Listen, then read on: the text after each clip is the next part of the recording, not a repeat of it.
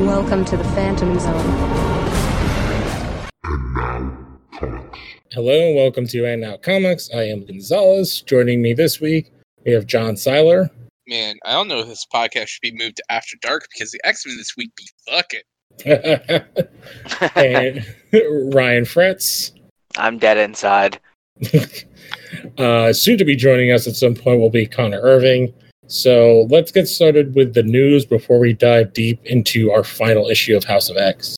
Uh, yeah, uh, I think like one of the more uplifting news of like the last week was uh, it was revealed that the New York Times will be reinstating its best graphic or the graphic novels bestseller list uh, going forward, which I think is like really important. Um, about four or five years ago, New York Times decided to just like discontinue it for completely like unknown reasons. Like it, it even sounds like people within the New York Times like did not want it to taken away. And I feel like the New York Times uh, graphics bestseller list is like a really important gauge of, um, you know, like what books are like really big outside of just uh, Diamond. Because also, uh, it was revealed that the overall or the uh, the overall best-selling book of uh, of September was Guts by Raina uh, Telgemeier, which uh, man, she's like it's it's like really funny because we always like talk about like who the biggest like comic creators are in comics. And you know sometimes you know we'll say like jason aaron or hickman or donny cates or geoff johns but it's like raina is like the biggest. It's like by like leaps and bounds. Like every book that she sells is like a bestseller. Um always does like a ton of uh like a ton of sales um was always like really big and for guts to be like the number one book of last month you know i think is uh really big for the comics industry. Yeah that is like like it's huge. It's, i think it's showing like how like the kind of crossoverness of comics at this point in time that they've uh, kind of like you know crossed the line. Yeah i also like didn't realize how big dogman was was a book as a book uh by Dav Pilkey. uh like I see like Dogman books like all the time at like stores. Um, but I guess it's like the a, a, new book from the creator of Captain Underpants. So like all the people who are like big Captain Underpants fans have like moved on to Dogman, or you know Dogman has like found like a new audience outside of Captain Underpants. So, yeah, like kids kids books are like selling like super great, uh, and it's just how it's like it, it's just like kind of like how does the comics industry like not capitalize on like these new readers? Yeah i i kind of don't i don't i guess it's like one of those things that's like hard to see because it's like those books are different from like the superhero books which most people think of when they think of comic books. But i think it's also a lot of this growing is because people are able to look online and kids are so much online. So like i wonder do they count like digital sales for New York Times bestselling list? Uh, I could not tell you. Yeah, I don't know. I, I assume these are all from like booksellers, which is basically Barnes and Noble and like Amazon. Uh, Barnes Noble, Amazon. Uh, I assume like Ingram numbers are also like brought up. Um, I know um Baker and Taylor oh, used to do comics until up until just recently, so maybe Baker and Taylor also.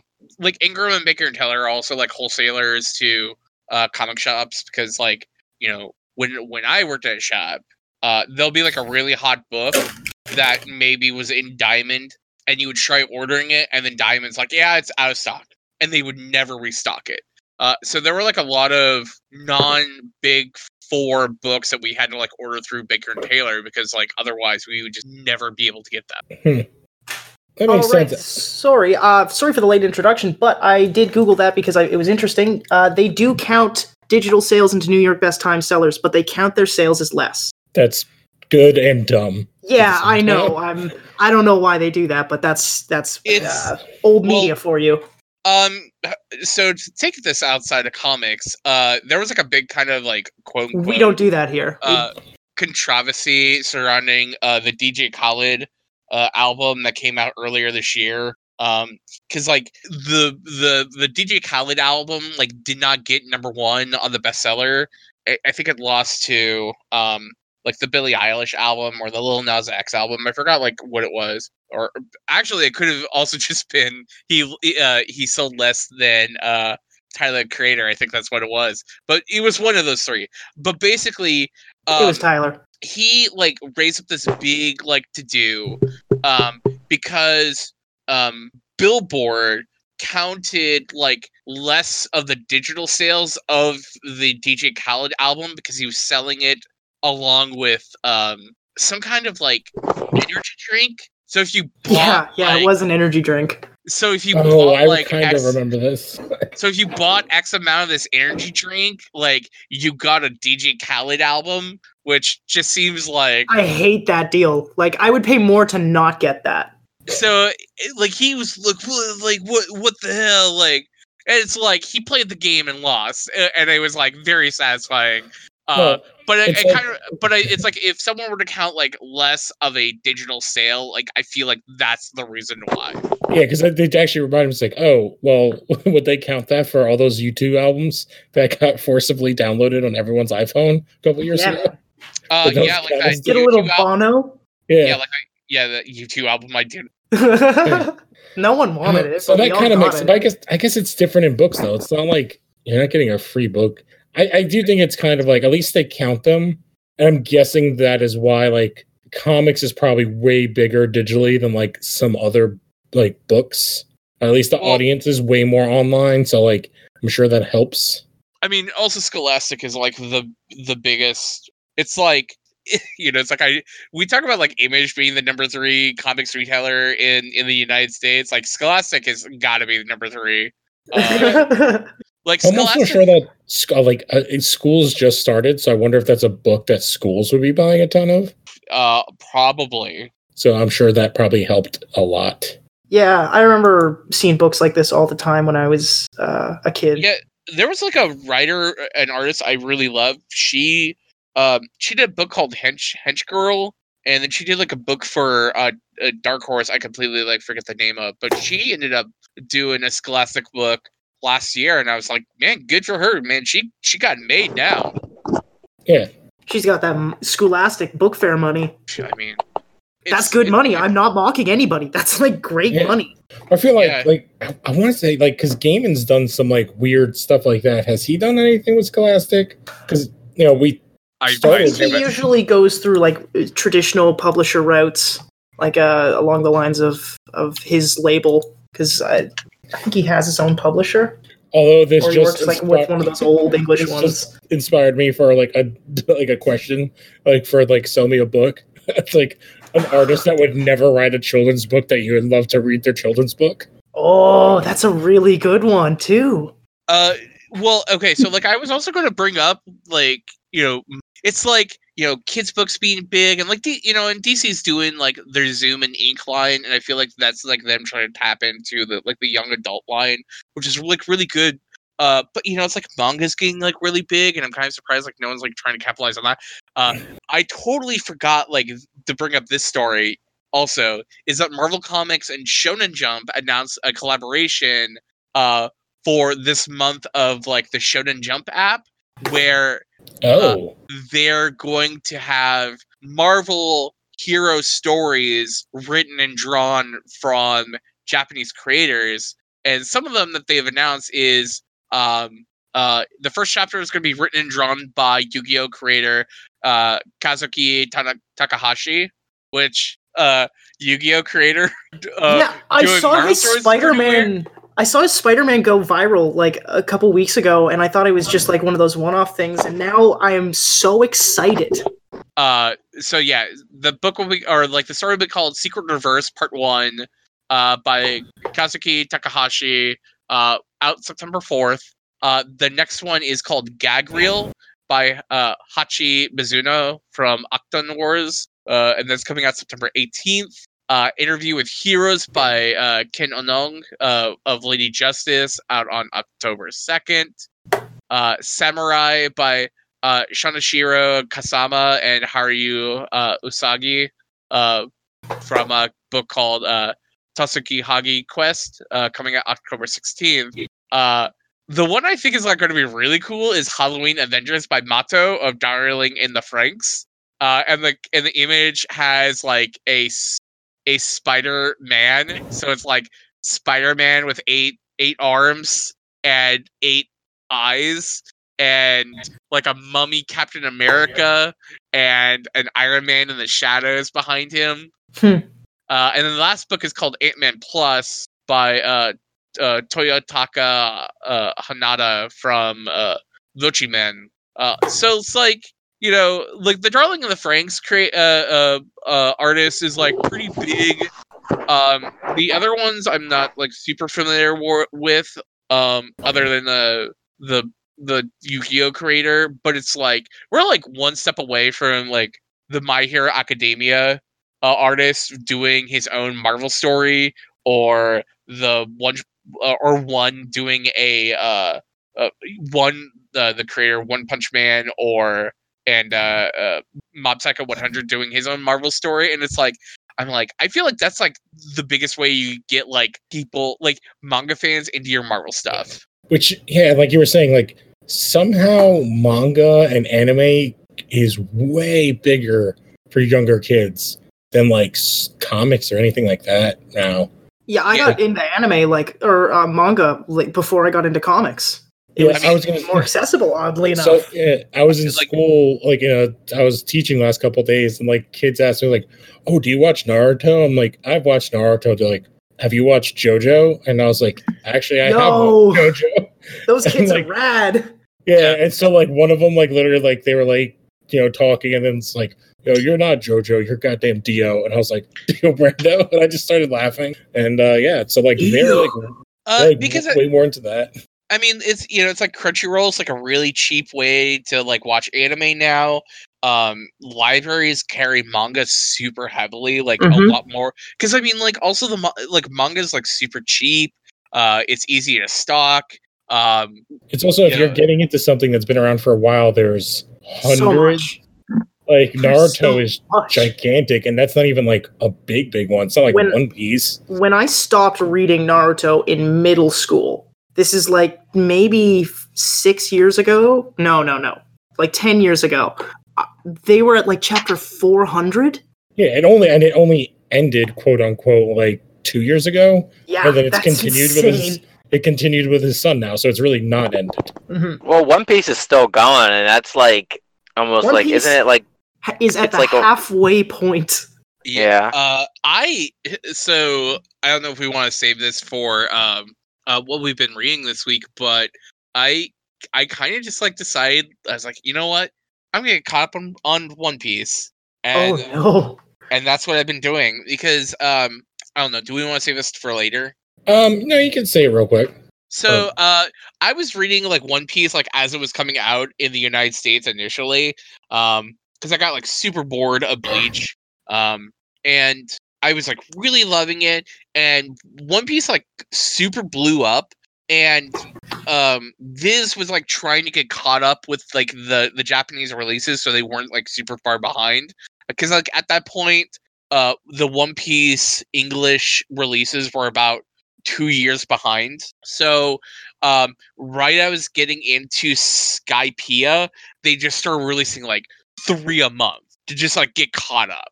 And I like fell super behind because it was just like very overwhelming. And then like Skypiea also wasn't like a very good arc. So I was just like, uh like and I you know, it was like one of those things where you you fall super behind and then and I've been like tangentially like kind of like looking at One Piece as like as it goes on. There's stuff I've liked and like and I was just like, you know what?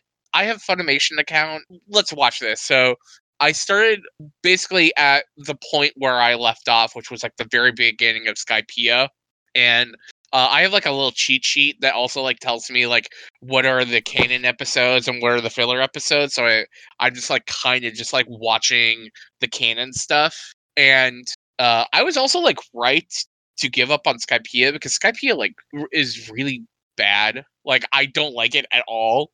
Um, I don't know. It, like, does anyone else here read One Piece? No. Not in a long Not time. in a long time, dude. So like, so like, One Piece is like super strong. Uh, like the opening is like really good opening, and then you have like a, a couple different arcs like after that that like start introducing like you know characters to the crew or like concepts of the world or like these other things like there's like a like one of my favorite early on one piece arcs is they like try to find a cook for the boat for the ship, and they end- up uh like basically at this like uh gas station hub of ships, and in the middle is this really famous um uh restaurant, and and the cook who ends up becoming a member of of the crew is like a chef there in training, and this guy like this villain shows up named Don Krieg and he basically just kind of like ruins our heroes like and our heroes like put up like a pretty good fight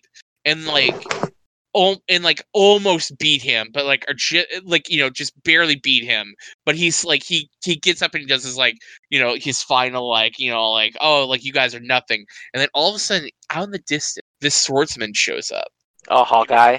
and it, yeah, Mihawk. Mihawk shows up and like destroys Don Krieg like he was nothing. And it's like this first, it's like the idea that's like you thought it's like you guys are part of like this, i- like this part of the sea, and this is like where your guys are at. This guy that you just met is on a whole different level, and there are like a lot of people who are as strong as him. And it's like the idea just like kind of blows your mind. You're like, of like how big this world really is and it's like um the creator one piece does like a really good job of just crafting like how expansive and great this world is. So getting to skypiea it's just like the villains are kind of boring the world's kind of the island's kind of boring the the main villain like sucks. Like he's not good. And i'm just like uh and i'm just like working my way through because i know there's like stuff that's like pretty good after it. And then like I get to the following arc with like the Foxy Pirates, and it's just like this really fun uh madcap like group of episodes that have like no stakes whatsoever. It's just like having a lot of fun after a big arc like Skypiea. And then you get to Water 7 and it's so good. And now I'm at like Enies lobby, which is like a like a like when you like ask people where the best arcs of One Piece, a lot of people in their top five will have Enies lobby within it. And Enies lobby is basically like the gateway to a giant prison. Like you don't see the giant prison in this arc. Like that comes like two arcs later. Um with Impel Down. Uh but it's like the idea that it's like you're at the gateway of this giant prison that's ran by the world government who are total dicks. Um and it's just like you're just like it's like he's really good at creating like super hateable villains you want to see get destroyed like really great like heroic characters who are like a little goofy and maybe like don't take certain things like, as seriously as you kind of want them to sometimes that's kind of the charm of it um and it's just like a really kind of fun like um it's like I, I feel glad that like I, s- I i'm deciding to like get caught up on it because like i kind of miss like having like one piece in my life and i remember like everything that i loved about it uh scene Okay. no, I, I like that. That's that was very nice uh, and very well thought on anime. Yep um, do we want to go to the next couple of stories? Yeah, uh, let's do yeah it. uh yeah uh valiant comics announced that they're bringing back Quantum and woody uh in uh 2020 which uh with by christopher hastings ryan brownie. Uh christopher hastings is the writer for the un- unbelievable gwenpool so it's like really great comedy writer. Um Quantum and woody is like the valiant uh how do i i guess they're like blue beetle and booster gold. It's not like the same kind of dynamic but it has like the same kind of you know comedy to it that you kind of expect from that team. Um and there and there have been like several different Quantum and Woody comics within the new uh Valiant brand. Uh and like I tried like most of them and I think like most of them are like pretty fun. But you know it's just like one of those things where like I don't read a whole lot of Valiant so I just like fall behind. And I really should check out Valiant. Um they have like a lot of really cool stuff like Faith. Um and a bunch of like odds and ends series I, th- I thought were like kind of cool but um, but yeah new and Woody in 2020 um I'm always down for a new comedy book, so that looks exciting. uh, Archie Comics announced that they're going to have a new creative team for Archie going forward by Mariko Tamaki, uh, who's like really good. um, a lot of people probably know Mariko Tamaki from her Marvel work with uh, She-Hulk and X23. Uh, she wrote a really good uh, Supergirl series a couple of years ago called Being Super. Um, but she has like a really big book that kind of came out this year. Like I'm halfway through right now, called uh, Laura Dean keeps breaking up with me. Uh, I love that title so much.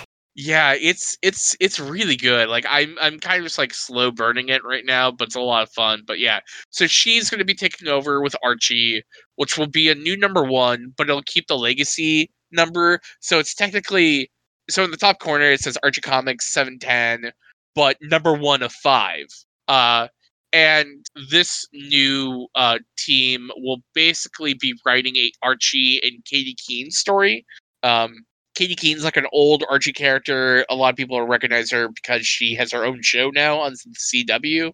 Yeah, she's part of the uh Jesse from the Pussycats like spin-off show, I believe. Uh, there's a Jesse and the Pussycat show. I think they or they're doing it. I think she's part of it.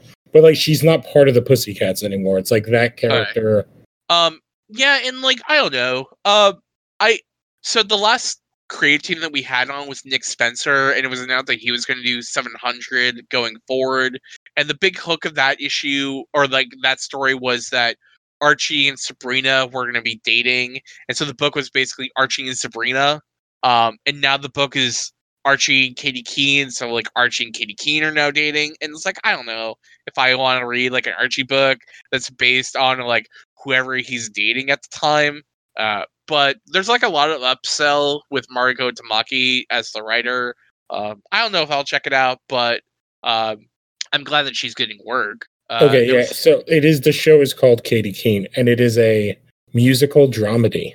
Uh, you said musical, and I'm like way more interested in this show because I thought basically like all those Archie shows uh, on CW were just like a bummer fest. No, there's a lot of music in it. It's she's being played by Lucy Hale, who was the star of Pretty Little Liars. Yeah, okay. Like that was And a long yeah. running CW show. Uh, that wasn't on CW. Uh, was it? No, that was on whatever ABC Family is or was. Uh, okay, yeah, I, I get those two mixed up. Yeah, they're kind of similar. The little ABC Family, what I can't remember what it's called now, is like several years kind of younger, pointed at, and also Disney. So it's and I just derailed us. So Oh no, Uh, it's fine. Um, I guess there's new Warhammer comics coming from Marvel Comics. I'm so excited about this. Yeah, I uh, I have a, I, I, I have an old, two old roommates who were like really into tabletop gaming. Um, and they were both into Warhammer. And I know Warhammer has like a ton of just novels and back matter and and lore. It's intense. Yeah. Uh, so like I don't know, like there's no creative team. There's no like like what these books are gonna like do or like what they're gonna tell. But basically, it's like you know we got the license. We're gonna do something with it. yeah, it looks like it's in the Warhammer universe, which is their fantasy side. Um, I I was hoping a little bit more 40k because I'm I'm a power armor nerd. But other than that, this is very exciting. I'm excited to see what they do with this. I hope like throughout uh, Comic Con uh, this weekend we maybe see something or hear something more. Yeah. Uh, that was like the other thing. It was like New York Comic Con's this weekend, and there's gonna be like a, a lot of stuff announced. Next week is going to be mostly news Yeah. and uh, power well, of and powers yeah, or house. powers. Yeah, It's the final one, isn't it? Yeah, Yeah, it's the final one. Yep. I can't wait for like a hardback, like a nice hardback to come out of that. Yeah, it's sixty dollars. Oof. Hard- that's not that bad if it's a hardback, I Yeah. think there's still pre-orders on Amazon for it. E- especially since the book was like so well done. That's true. That is very true. Uh, so the next story is that, um, so like there was a announcement like early on this year that Marvel announced a partnership with Serial Box. Um, they're like they make like prose fiction, uh, and that they were going to be doing like a lot of Marvel uh stories with like classic characters. Um, and this week they announced uh one of those first series is going to be called Thor Metal Gods, um, which is obviously about Thor and Loki uh, and it'll be like coming out in December. Um, the big thing about it that I'm like really excited about is that the writing staff is uh, Aaron Stewart Ahn, Brian Knee, uh, Yoon Ha Lee, and Jay Edidin. Uh, Jay Edidin is the co-creator and host of Jay Miles Explain the X Men, which is like one of my favorite podcasts out there. Uh, basically, they explain uh, the history of X Men through weekly podcast. Uh, if you go to like their first episode, that it's basically the first four issues of X Men, and the newest episode this week was uh, X Factor, whatever number in 1994 or 1993. Like they're just like right around the corner uh, to the Phalanx Covenant. Oh. Um, Um, so like, so what's it's like if you, so if, if you want like a really good crash course in in X Men history, it's Jay and Miles explain the X Men. Cool. I'm gonna go download the first episode right now. Uh, but so uh, these writers are to be writing uh, this uh, prose fiction series about Thor. Uh, and so the synopsis is uh, Thor and Loki embark on a cosmic odyssey to stop the return of an ancient evil. A space adventure of epic scale, metal gods propels Thor and Loki on a quest to recover a dangerous alien artifact together with the Korean tiger goddess, a charismatic gender fluid space pirate, and a frost giant merchant. Uh, the sons of Odin must each confront their past and face truth behind the destruction of a planet that Thor once tried to help. Uh, tinged with humor, celestial horror, complex relationships, space battles, barroom brawls, and blasts of sheer fun. So, uh, I'm probably gonna check this out. hmm Sounds good. And I'm trying to think. so, is there any other stories besides the Excalibur one? Uh, not that I know of. All right. So let's hit that, and then that'll kind of tie into House of X.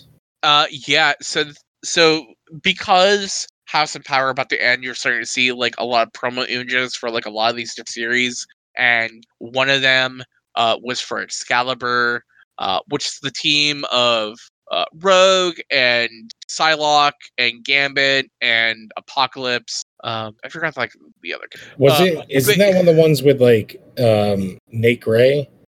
possibly. Uh, but basically, this teaser image is Apocalypse looking upon the new nation of Krakoa with the tagline "Sun mutants are never satisfied." Dot dot dot.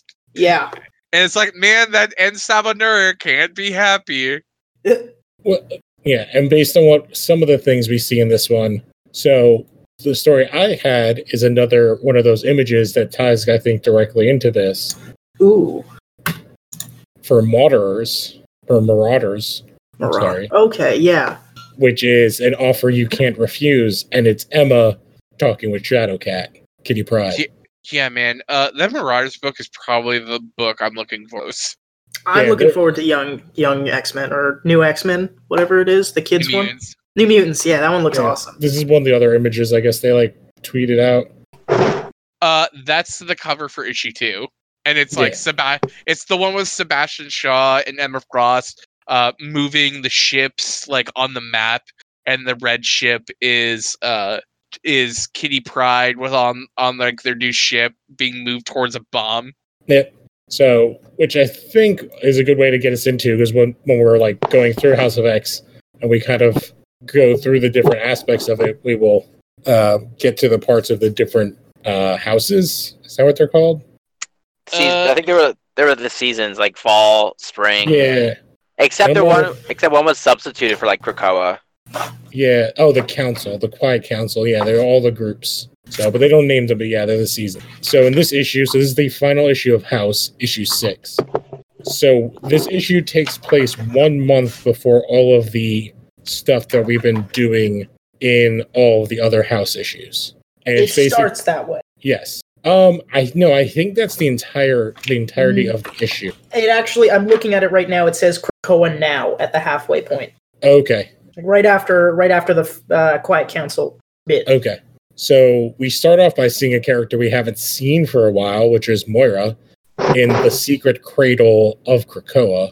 And basically it's her, Xavier, Magneto, um, kind of standing around, although we still do not see Xavier's face. We get kind of like a, a chin, and that's it, of the Cerebro helmet. And basically, Xavier is like, this is like a blind step. Like, there's no going back. Um, this basically means total commitment. And they're Moira and Magneto are both like, yep. And before Xavier puts it on, uh, Magneto basically is like, all the shit between us that's ever happened, it's done. Period. And then we get the smirk from Xavier with the hand, and then he pops on the helmet and basically calls all of Earth to tell them basically, we have these cures, we have all the drugs that we've talked about, and in the past I would have given them to you because uh, I want to find his. Um, so in the past they would have been a gift, something freely given by me to you, because I believed in harmony. It would create harmony between our two peoples. That was my dream, harmony. But you have taught me a harsh lesson. Uh, that dream was a lie. You see, all I ever wanted was peace between humans and mutants. All I ever wanted was to love you and for you to love us. We wanted to save you, and we did many times, but in return, all you did was stand by while evil men killed our children, which uh, over 16 million of them. That is on the panel with Cap, Iron Man, and Black Panther. Which they totally did. Yep. And then it cuts to the Fantastic Four. So there will be no gift, for you have not earned it. You got Xavier with his pimp ass beard. We will, however, let you pay for it. And then we get Doctor Strange looking up at some doves and basically says, like, you're going to recognize Krakoa, just like the UN thing. And then also, all mutants by birth are Krakoan citizens, and they will not be punished by human laws. They will be um, because you guys are biased. And then we see uh, Omega Sentinel, and then the characters that were on um, Mother Mold, and then another character who we have not seen that's in this orange panel. And I was wondering if any of you knew who this was. I'm actually pulling that up so I can see who that was. It was Yeah, wasn't the page like right after that. No, it's like right after the first two images.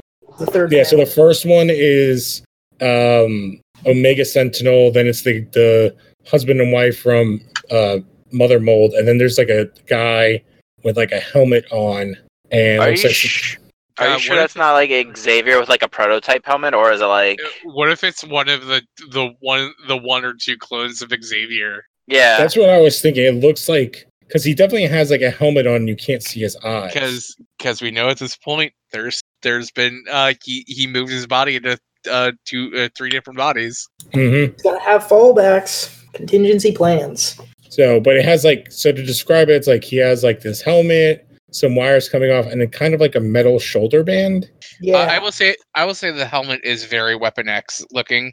Yes, that's what I was thinking, and I was wondering.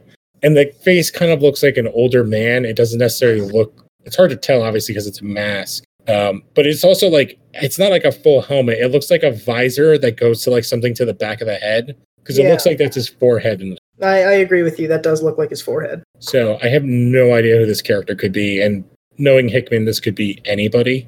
hmm So then we go down and we see him talking. We are the future. We're inevitable. We are Earth's true inheritors. It's with Magneto and then Moira. So you closed your eyes last night believing this world was yours forever. That was your dream. And like mine, it was a lie. Here's a new truth. While you sleep, while you slept, the world changed. I love that line. Yeah. Uh, uh, yeah, man. I love this. I love that. Uh, it's I just so love how he just calls out the whole planet. Like yeah. He's just it- like, it's "Here's- happening. There's nothing you can do. Here's our giant dick. We're the mutants. Fuck off. We tried to play nice. I was the nice guy. And now I'm done playing nice. They kind of it kind of reminds me of ARIA from like the Nuclear Instinct game because like her whole thing. So like ARIA was like the leader of Ultratech, which are like the big evil organization within like that universe, and it's like they see like all this shit that's about to go down, like all this primordial evil that's about to show up on Earth, and it's like they care so much about humanity that it's like like this shit's about to happen and a lot of people are going to die. So unless like i like it's like i physically like have to pull you kicking and screaming to like get better because if you're not you're not going to survive this and i Mhm. love like and i love this idea that like xavier is like i'm done. This is how it is. I'm tired of being stepped on. I'm tired of our people being stepped on. Like this is our nation. Like we've destabilized destabilized your like your your drugs like your the, the pharmaceutical industry like if you want some, you're more than welcome to have some, but you're gonna have to pay for it. And it's like now we have power, and it's like it's time for you to like look at us seriously and not as victims. And I love it. hmm I love that we finally get a glimpse at like the other Marvel characters, like outside of like the mutants, Yeah, and I they're like, oh, like because we don't really the only person, the only people's faces we really get a good glimpse at is the Fantastic Four. Yeah, because I mean, like, okay, so like, I, I feel like I'm probably like the longest reading X Men fan here, and um, I got into X Men around the time of like New X Men, where like the X books were like a Harry Potter kind of book, where like you had all the young X Men being in different factions at the school, um, and then M Day happened, and the majority of the students all lost their powers, and um they got sent on to the bus to kind of go head back home because like at that point like oh my like the parents were like oh my kid doesn't have mutant abilities anymore? Oh of course they can come home. So they put the kids on the buses to head back to the their the families who actually want them now. And the purifiers showed up and blew up the buses killing like hundreds of students. And uh this big attack happens um the x-men like who are like you know who are still there who still have their powers fight off the purifiers, try and help whatever students are there. Like a bunch of them like lose their lives. And there's like this really great issue that happens later, and I forget like what the event. I think it was Civil War actually, where um, well, yeah, in Civil War, the mutants are basically under house arrest at the X Men. yeah, and um, Miss Marvel, um, Carol Danvers shows up to the X Mansion and like asks Emma Frost for them to register. And Emma's like basically like, excuse me? It's like and she's like, Well, you guys are dangerous, blah blah blah. Like, it's probably best if you guys were to register for your safety. And like Emma like psychonically puts the image into her head of of Emma like trying to save these students who are bleeding out in her in her arms. It's like, where was the Avengers when this was happening? Where were the Avengers when when uh, Genosha was happening? And so like that was like always like a like a thing that always stuck out with me was it's like all these atrocities are happening to the X-Men, but like the Avengers, you know, whoever like never show up to try and help. And like for like this book to happen where they finally stand up for themselves and then you hear like the people uh like there's like a certain amount of people who are just like well they just sound like bad guys i'm like why because they're standing up for themselves because they're trying to take in shit like Yeah. I, I i i feel like this is valid Yeah, because it's the whole thing of Moira's thing. It's like, oh, like, like basically showed Xavier, your way will never work. It just, Yeah. it Yeah. just can't work. That was Hey. also a uh, a tidbit on uh, when like AVX happened and like the Avengers all swarmed that island to get to get to Hope. There was like a brief like three page panel of Cyclops talking to Captain America, and Cap's like, "We need to take her into custody," and Cap's just like, "You're you say you're not like racist or like bigoted or whatever, but like you never helped a single mutant like ever." And Cap's just like, "That, that that's not the time for this," and he's, he's Cyclops is just like well, now's the time. He just like sh- shoots off a giant optic blast at him, and that's how like, that whole battle starts, which was very satisfying. and I mean, and to be honest, it's like these characters exist because of like the writers who write them within their story. But it's like, you know, it's like Captain America is a guy who fights for the American people, and that's like his entire story. That's his character. But it's like, and it's like he defends like, and and and to be fair, it's like in the past, he's defended, um, you know, people of color, people of different backgrounds, and all this other stuff. But I feel like, and you know, it's like anytime like it becomes like a point where where he like has to try and defend like the mutant metaphor like they never really like pull the trigger for him to be able to like defend it. The and i don't know if the most I can remember is when Cable did his Mutant Island, and Cap went there undercover. nation x or Is that what it was called? well uh, there was like a time where Kieron Gillen was writing the x-men books and their home base was in san francisco and they had nation x No, this was not then. Cable Okay. like had a satellite that crashed, and he turned it into like an island nation. And I think in like um I can't remember who else was on the team, but yeah, like Cap showed up like undercover to investigate it because they're like, yeah, you're like a superpowered mutant with future tech. The entire world is shitting their pants about like you having an island. And he's like, yeah, are we doing anything? He's like, no.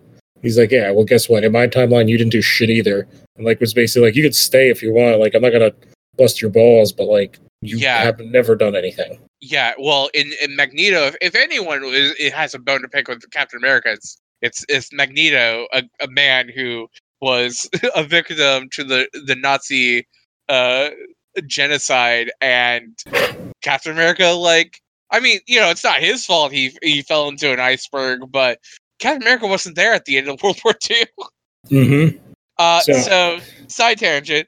Uh, we basically get basic uh what the Council of Koa is now.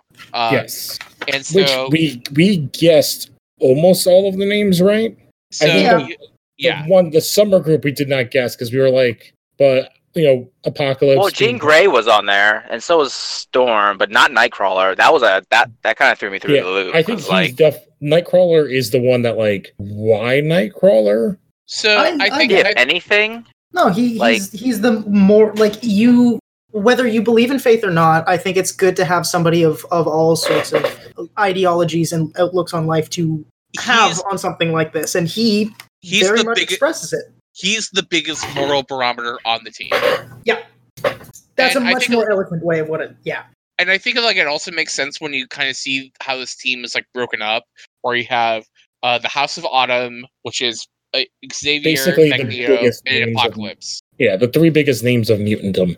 and then you have the House of Winter, and I, and I say house like I mean Yes, it makes to, the like, most kind sense to call it houses. the uh, the House of Winter, which is uh, Sinister, Exodus, and Mystique, who kind of like represent like you know the Marauders, the Brotherhood, like you, the Outsiders. Um, you have Yeah. The the House morally of, gray. yeah, you have the House of Spring, which is Sebastian Shaw, Emma Frost, and a still unnamed person who I think is It's credited as the Red King, but as we said before, everyone basically thinks is Kitty Pryde. Kitty Pryde, Uh, and that basically represents the Hellfire Club. Um, which is basically going to be. We'll get into it more, but like they're kind of the economic branch of this council. yeah, they're the Launderers. Uh, and then you have the House of Summer, uh, which is Storm, Jean Grey, and Nightcrawler, and they kind of represent not only like the the, the X Men, but also like I feel like the the main protectors of Krakoa. Speaking Yeah. of Jean Grey, I loved that they gave her her like her Miss Marvel like original costume with the big eye visor with Yeah, like the, the, the, the monarch. yeah, gloves she's and, like, rocking that goggles. like that seventies look. Yeah, Yeah. and it's still and it's still kind of like not brought up like why like that's her look because like her X Men Red costume is really good, but I, I I still kind of feel like that's like a a little bit of like question, but I think it's because we're supposed to. This is supposed to be pre Phoenix Jean. I feel like that's what they're going for. This is Jean Sans Phoenix. but okay I, I i think it's like her like trying to like go back to like before she was phoenix but i think depending on uh, you know based off of like what we saw er- later with her and emma um uh that that is a older uh, wiser uh jean grey Yes, which is weird because she still is super young. But I guess that's the whole cloning thing that they kind of are all in their twenties. But Emma, That's what I was asking about because like, did you did they think that- age Wolverine back to like 200 or they make him like 40 when he's still I- like a menace? I think he's in. I think they're physically in their prime. Okay, that makes more more sense. Uh, and then we have the House of Krakoa, which is Cypher and Krakoa. And Cypher's is basically like hanging out in the back, which I, I kind of like. Yeah, Yeah, he's just chilling on Krakoa. Like He's it like the regular dude inside of the like the powerhouse that is uh, Yeah, the I- I actually had a conversation with a coworker today, like trying to explain Cypher. Um, and it's like it's like really funny because like Cypher kind of used to be like a, the butt of jokes where you know it's like oh like he just understands languages like what a weird lame mutant Well- power like he it's like if you look at like worst X-Men power sets lists in like the early 2000s, like Cypher would always be on there. Which But is funny like- because his power, basically, because of our like real life technology, is now one of the best powers. Yeah, and so Uh, it's like really interesting to just see like the evolution of of of Cypher Doug Ramsey as a character as time has gone on. Well, Cypher, uh, uh, a lo- besides technology aspect, like if he decided to study magic, it would be like pretty simple since he would know all dead languages as well as like magic circles and whatnot. Uh, and Yeah. then we have the Great Captains, and it, it's explained while the Quiet Council is the recognized ruling authority on Krakoa, where there is a state-related excursion, or in times of conflict of war, the Great Captains of Krakoa assume the responsibilities of the defending state. In the Yeah. field, a captain has total control. Among the captains, the captain commander is considered the first among the equals. Uh, the captain commander currently is Cyclops, and underneath is Gorgon, then Bishop, and then Magik. Uh, uh, Gorgon is a like a big red flag, but everyone We, we saw him in the last issue. He, so he's the giant samurai looking dude. with Yeah. like his eyes covered with the Okay, sword. yeah. Yeah, So- and he's worked with Hydra in, in the hand. We were talking about this Oh, before we started. bummer. Um, so he has magic stuff, but his mutant ability is if he looks, if you make eye contact, you turn to stone. Oh, great. Uh, but I think like it also kind of like makes sense because it's like if you want, if you're Xavier and Magneto and you invite like your biggest enemies to basically have immunity on like this mutant nation, it's like you want to try and at least like like we're bringing you in and we also want to treat you as equal to know Yeah. that like and so like having the Gorgon as being one of these captains is like the olive branch shows like we believe in this mission and like these are the rules and we want you to be a part of it. And again, I have to say, it makes sense because you got Cyclops has always been around, Gorgon who has like all these abilities, Bishop who has like a crazy power set plus like future tech, and Magik who's like a goddamn powerhouse as well. It's yeah, like she's a the- sorcerer supreme, which is also yeah. very helpful. she's debatably the second most powerful magician in the Marvel universe. Mm-hmm. So then we I get. oh sorry, I Oh, was no, go ahead. no because because Cyclops would have been one of the ones I I would have thought would have been on the council besides like Nightcrawler and like what a swap like for Wolverine, but like I he's not kinda- even. I kind of get why they're not there though. That's like not who they are really. Like Cyclops is not a philosopher. Wolverine's not a philosopher or like a politician. So like, why would they be under? His two lady people are, which is interesting. Which we'll get into that when we get to that panel. But Uh, 'Cause we- there's also there's also like so like the next page is also like an infographic on like where the seats are and the numbers for where people are at, and then we have like where everyone's seated.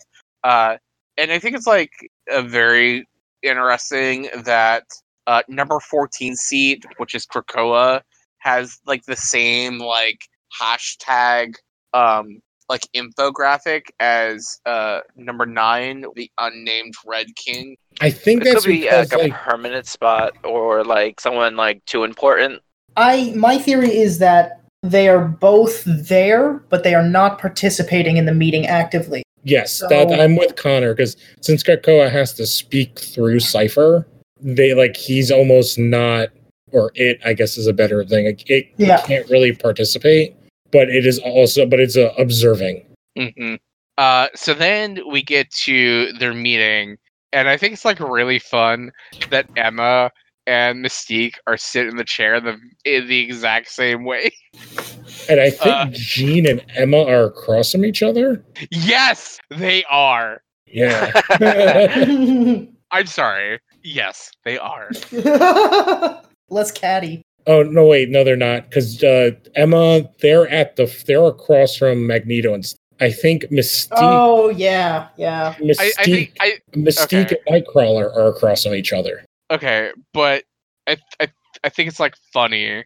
I think They're it's both funny that it's like underneath each other, where it's like well, you you see them uh like they're not sitting straight, so they're turning, and they are like at that angle.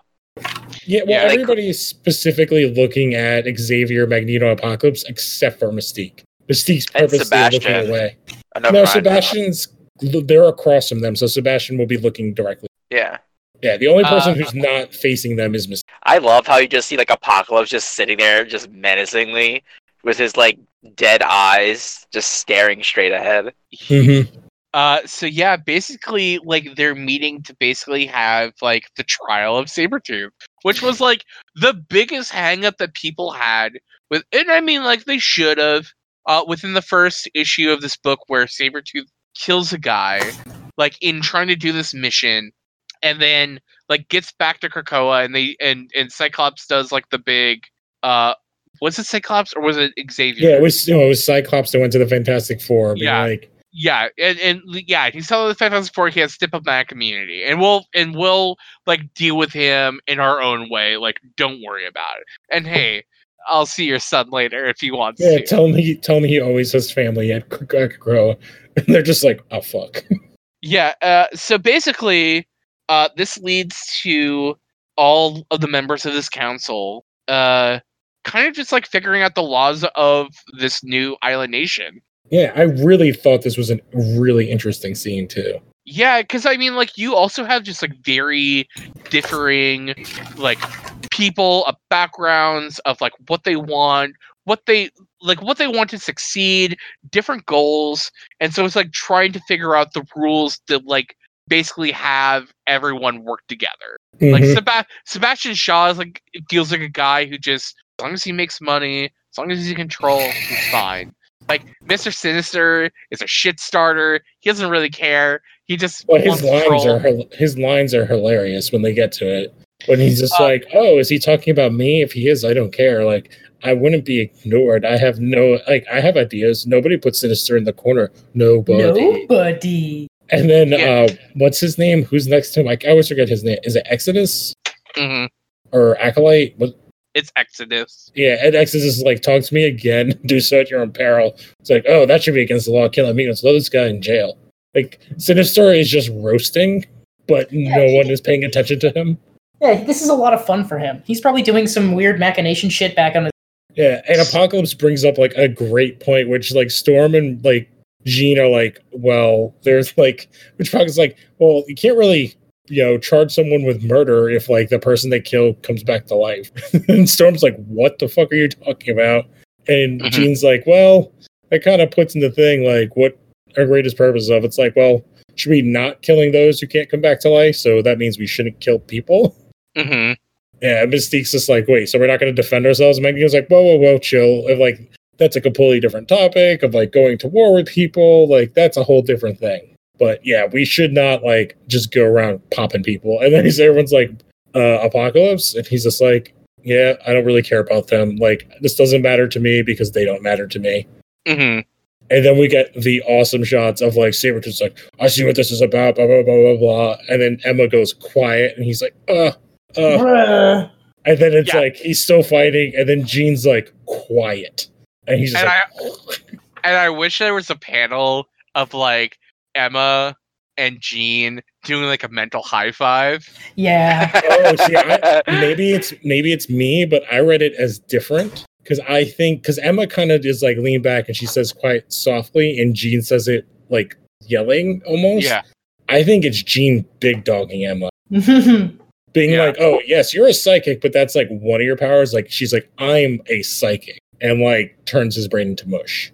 Yeah, because you see, like Sabretooth still like kind of talking when Emma does it, and then when Jean does it, he just drools all over the place. Yeah, so I and kind of of course, read it. Sinister has something to say about that. Yeah, which uh, yeah, it's funny. And then yeah, and I like Shaw's the one that brings up, well, we gotta talk about all these things. He's like property rights, and then that's when Cypher speaks up with his robot arms, like, well, Eh, probably don't do that. yeah, Krakoa's like kind of a living thing with a mind, so you can't really own it. And Storm's like, well, it's like things we could own out there in the world and stuff. You're free to come and go as you please. Yeah, but I do like that Exodus is like seems to be like all in on this shit. Like he's like, Yeah. this is Eden. Like I'm all about this, which we'll see even more when we get to it. Uh yeah. So then like Xavier's talking and then Mystique's like hold she on a raises minute. her hand.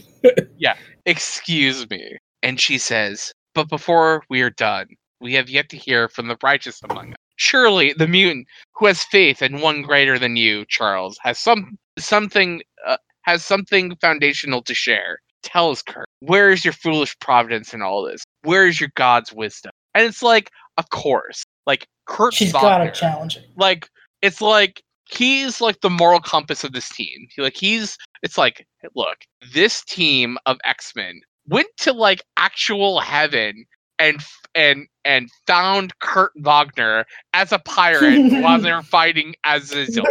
Like sh- like like if there's like anyone who's like totally like kind of like the moral compass, it's it's it's Kurt.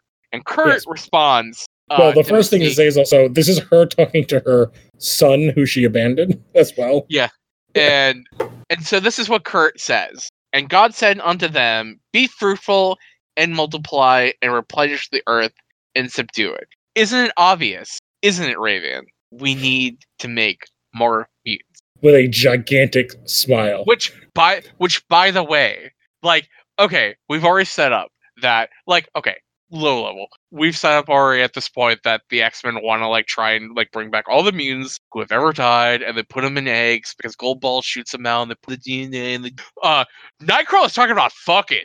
Yeah, man, he's getting dirty with it. Yeah, and it, the next panel, like Magneto's like- like, "Holy crap! What is he saying?"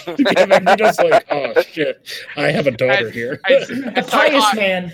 and Cyclops like, I cannot agree more. Now that it's like two ex-wives are like sitting there with him, or like not, not, not ex-wives, but you know, former lovers slash ex-wives. Ex-wives, like actual ex. Yes. so Xavier's like, yeah, that's that's good. So is what we have perfect? No, what it is, um, but it's a start. What is, but it's a start, a good one.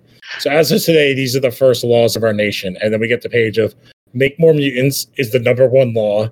number Yeah, two law, Wait, number wait, no, what's number one law? Number one law We fucking. fucking. We fucking. We fucking. number two, don't murder, don't murder humans. Number three, the land is sacred. Also, number four, m- more fucking. Yeah, And which then- I, which I, uh, okay, so like obviously, like you know, mur- murder no man. I, I think it's like you know it's like whatever it's like of course it's like they, Yeah, they want to I, I I like that like their number three law is basically like respect Krakoa um Yeah. it's like Everything that's happening is Krakoa. yeah so like don't don't dog on the shit like don't treat Krakoa with disrespect like we are a guest within Krakoa like treat it that way yeah, like no littering. Like that's super frowned upon. But you can, uh, you can freely ejaculate all over uh, Krakoa uh without So- worry. so after this, we basically get the judgment of Saber. Uh, you know, Xavier or not Xavier, Magneto gave him a job, told him go find this thing, come back, don't hurt anyone. You did, you fucked up. Uh, like you broken one of our rules, you're guilty. Like Apocalypse, you're guilty. Uh, like Sinister is like, you know what? I don't care. He's gone. He's, yeah, he says so long, pack light, safe travels to far lands. Yeah, He's such a prick. Exodus, guilty. Like everyone, like I The one mistakes like another. just get it over with. Yeah, they're all just like, yes. Storm's like, this is long overdue. Even uh, Nightcrawler's like, it shames me, but I agree. I love Sebastian. So- He's like, I don't care. Fine, just do it. I mean, which totally fits with Sebastian Shaw. But you know, being the island nation of Krakoa, they don't believe in prisons. They don't want to put people in prisons. So basically, uh, well, yes and no. They're basically like, we can't kill you because if we kill you, you'll pop up. And then if we let you go, you're just gonna like fucking do dumb shit out there. Because he says it's like, I'll find you, I'll kill you, I'll kill your children. The whole thing will be extinct. So they're like, so this leaves us with our one thing, banishment. And he just goes, Douglas. uh, yeah. Uh, also, not banishment. Uh, dot dot dot. Exile. Stasis. Exile, yes. I that was specifically the exile term. So, uh, yeah. So Sabretooth has been exiled into stasis to basically be in the Matrix. Mhm. It's like he's in a pod. He exists without existing. Well, they haven't. Uh, they don't say if he's conscious. Interesting. No, it says it. Yeah, It says it. Alive but immobile, aware but able unable to act on it. Oh, so that's like horrible. That's like Yeah, that's pure torture. isolation. Yeah, That's Demolition Man, where you're just frozen in ice, being awake the entire time. exactly. So You know, it, how like much of an ending ruiner would it be if like Sabretooth escapes and kills and like ruins the whole X Men future? I think that's why the future's all messed up. So I think that there's going to be a mini series because I don't envision this to be like a ongoing. But you know, uh, you don't drop a word like exiled within an X Men book without it kind of meaning something. Yeah, well, And- isn't Exiles one of the books that they're doing? They haven't announced. It. Uh, Exiles is like for the most part has been kind of like situationed as like a out of bot like out of time stream team book. Um but the way that jonathan hickman like kind of like takes like concepts and ideas and words and then repurpose them into kind of like making more sense like oh like the marauders book is like a book of pirates because they maraud like Well, The what I wonder Exiles- is, the exiles book instead of them being exiled into different time streams is exiled mutants of krakoa my thought is, what if the Exiles book, if they make one, is the mutants version of like a Suicide Squad? mm-hmm I would read that. Hell yeah. It's like, oh, here's your like, you have to do so many missions, and then you're, uh, you're like, what do you call it, paroled? mm-hmm You're out. Yep. Uh, but then, uh, you know. Saber, Saber to the second away. uh, uh, the council breaks apart, and then we have a giant party. We have um Burning Man, except there are actual people that are burning. Actual. Burning Man. Yes. Uh, we have Banshee and Siren, and Siren like is singing on stage with Dazzler, and then Dazzler shoots out like all these different lights and makes this great stage show. Yeah, we well we have the five too are rocking out like by a fire. Yeah, That's like, like the first panel Yeah. with Uh, Prometheus and Goldballs.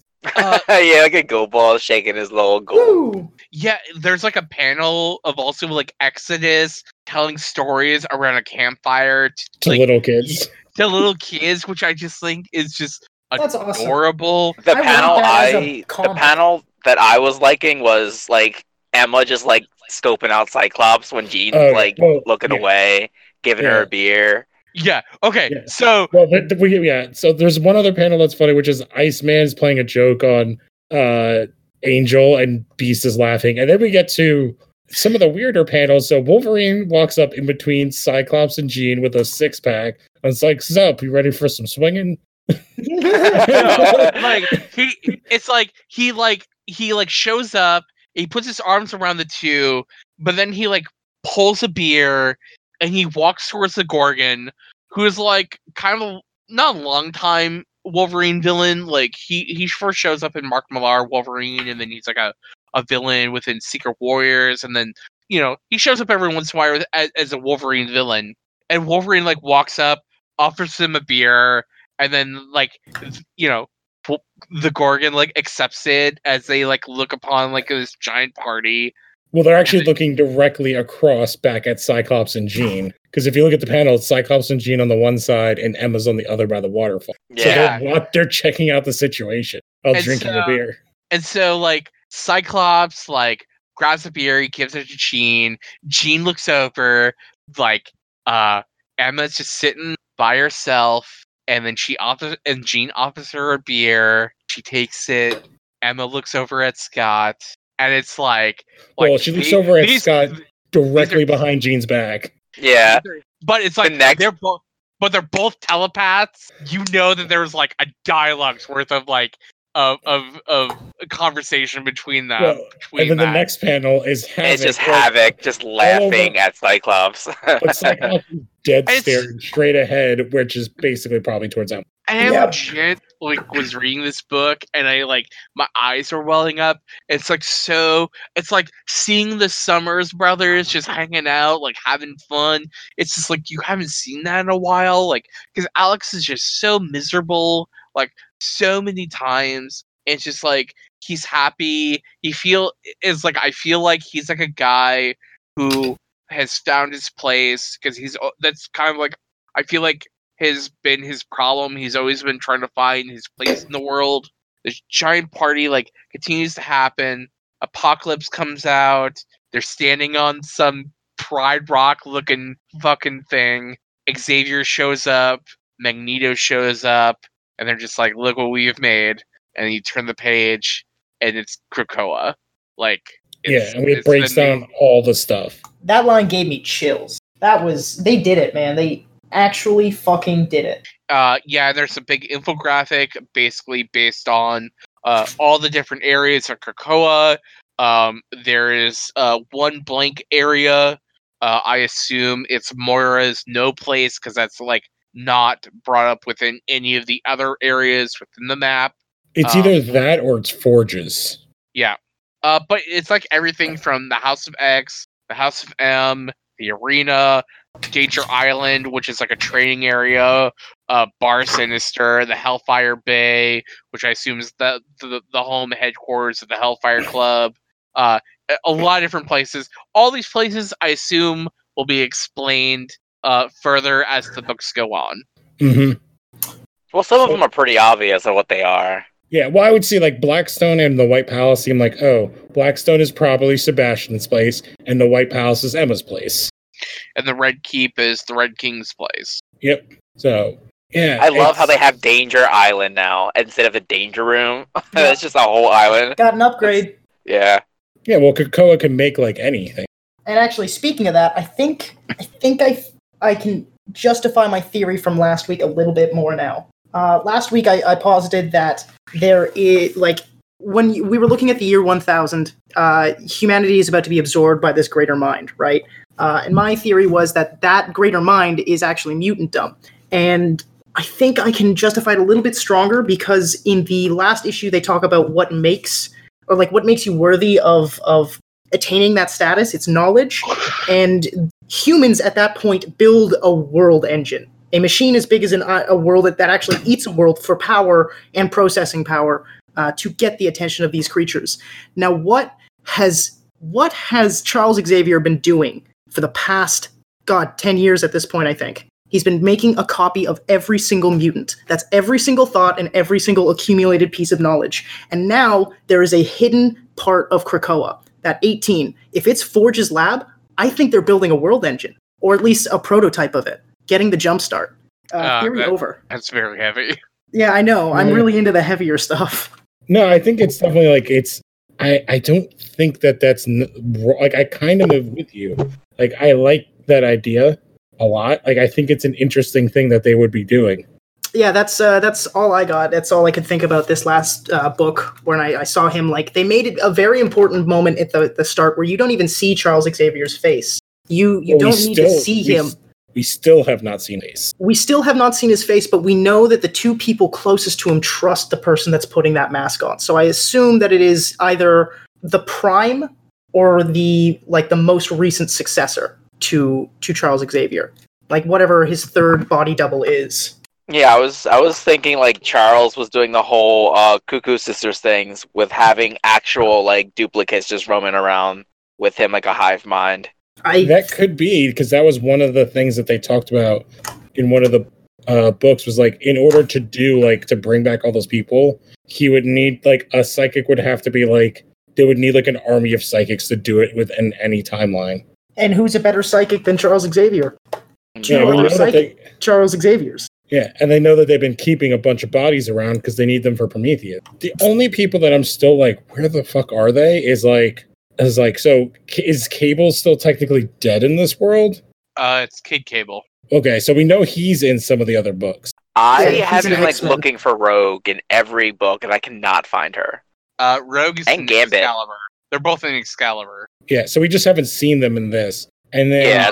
Uh, but yeah, Kid Kid Cable's in uh, Fallen Angels in in the he's main in two books, book. right? Yeah, because the main X Men book is like the Summers, uh, the Summers it's- it's family it's- along along with Wolverine, and then uh, Fallen Angels is uh the original Psylocke, uh, Laura Laura Kinney and Kid Cable. Yeah, well, it's no, it's the is it the Asian Psylocke, and then the other one is in the book with Magneto, I believe. Yeah. Okay. So the English the English Psylocke is in Excalibur, and the Asian Psylocke is in Fallen Angel. But the Asian Psylocke is not called Psylocke. I, I I feel like she has another name. So what's interesting to me though is so the last page, and we've gotten like images of stuff. Did you see what the images i- image is though? It's Moira with like all the mutants dead around her. Wait, what? Yeah, where it's like you know where it has like the X and then it has like a whole bunch of Krakoan language. It's like the very last page. So after it says like reading order, it has like the other image. Oh yeah, I actually didn't even look at that page. Uh, Yeah. what what's what's the dialogue on that page? Uh, it's all in the Krakoan. Oh, I So it's like you see for clearly see Apocalypse, Wolverine, Cyclops. Uh, I think that's Magik. And Jean Grey. Is Yeah, that is Jean- Magik. Uh, Jean's right next to Cyclops in the bottom right. Yeah, somebody that might be Colossus, That's what I was thinking. It looks like Colossus's armor. and then like a couple other bodies. Yeah. So it's interesting. I don't know if that was a panel shown in a previous book, but usually it's a preview of the next book. Because that's what last week's was the one with Storm. I think it was like Storm at the table with Jean and such. Okay, I'd have to go check that out. So I'm guessing this is a flash to like one of the Moira timelines. Because again, we still don't know what happened at Moira six. I say I think that'll be six. And Uh, it looks like it's the cover because I just pulled up the I just pulled up the uh, number fives of House of X's that last page, and it's the cover of uh, next week's. okay, so yeah, that will be interesting. It will so, Sabretooth just like ruins it for everyone. uh, Sounds like the Sabretooth. But um, oh yeah, I would really, I would really like a uh, like a like a side issue of it could be like of anything like Avengers or anything like that of just them like dealing with the threat of Krakoa, like how they did in uh like AVX. They had like General Ross, like he he deemed that threat too necessary, so he infiltrated uh that island and just like snooped around the entire time, and it was just nothing but like lore and like story and it was just it was just nice just to see like Yeah. how other teams react to like threats that aren't really a threat of just like mutants. Yeah, I think we will get something like that based on this book. Like, I think it seems like this is just like kind of retconning all of like mutantdom and actually like moving everything forward, which is something retcons never do really. So, um, I think we're gonna get like major fallout across like the Marvel books, which makes me interested to buy and read them. hmm So, um, mean- I mean, next week is a uh, red issue. yep, and the final issue. Last so, issue too. That's my theory. That's an important one, man. Yeah, well, so far you've been right because what there's three red issues. Yes, And there two- are X three. X two was Moira X reveal. hmm X five House That, five. that was when Apocalypse and everybody joined. yes. Uh, when like they they set up camp, I guess. Um, yeah. And then this next one will probably. I don't think they'll pull down everything that Krakoa has set up just yet. I feel like that'll be a future series. I feel yeah. I don't think. I think everything's gonna stay with Krakoa. I think we're gonna find out that year one thousand stuff. What the hell that is? Yeah, I I feel like that will finally come into play, and I'm interested to see what mine uh has Your or, theory, like, yeah. my theory has to say about this. hmm So I think that is a good way to wrap us up. So we have one more issue left. Mhm. We'll check out that next week, and hopefully there won't be too much New York Comic Con news Mhm. um, to cover.